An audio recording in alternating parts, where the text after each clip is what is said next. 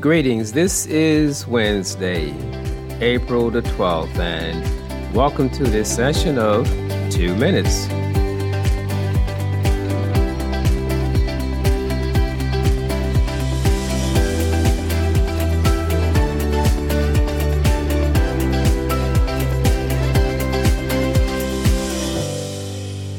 Today, our scripture is taken from the book of St. Matthew chapter 27 and verses 15 through 17, where it says, Now at the feast, the governor was accustomed to releasing to the multitude one prisoner whom they wished.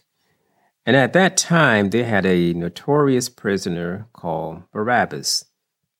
Therefore, when they had gathered together, Pilate said to them, whom do you want me to release to you? Barabbas or Jesus, who is called Christ?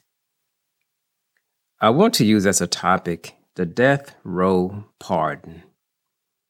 Death row, also known as condemned row, is a place in a prison that houses inmates awaiting execution after being convicted of a capital crime and sentenced to death.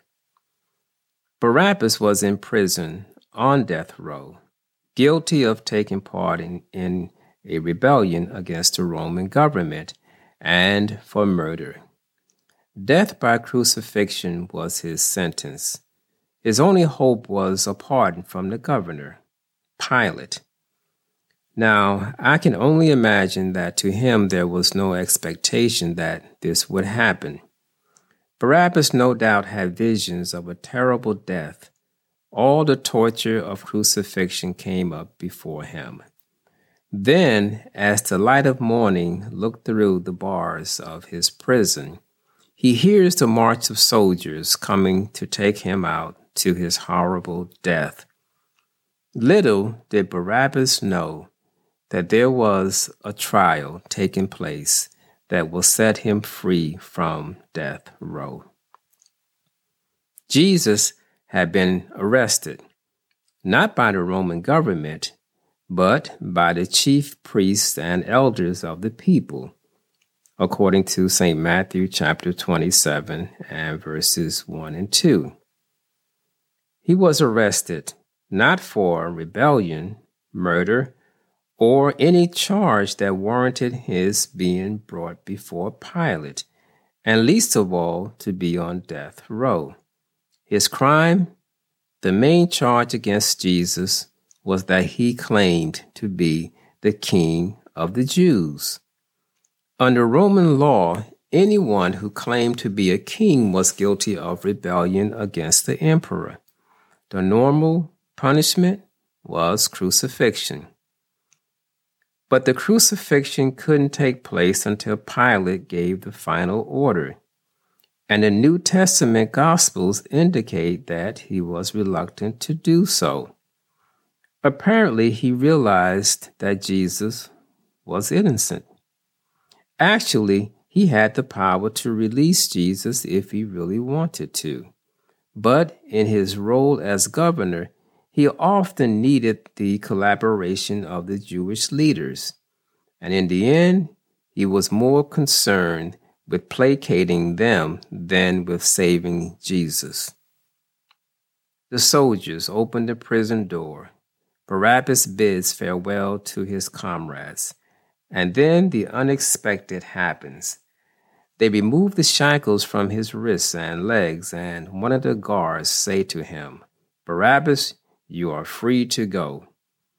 He is no doubt stunned by this news, but when he realizes it is true, he wastes no time leaving. Nothing is known about Barabbas' life after his release from death row. Did he turn his life around? Did he become a follower of Christ? We don't know. What we do know is that a just and holy man died in the place of a thief and murderer. Faced with a clear choice, the people chose Barabbas over the Son of God.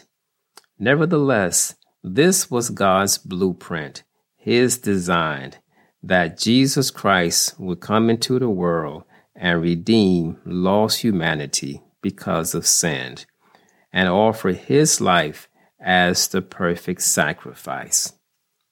This is known as substitutionary atonement. Christ died instead of us. He didn't die for himself.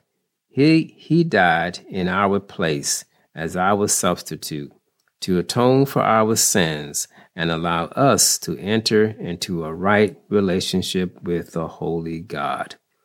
The death of Christ as our substitute is the heart of the gospel the good news of salvation.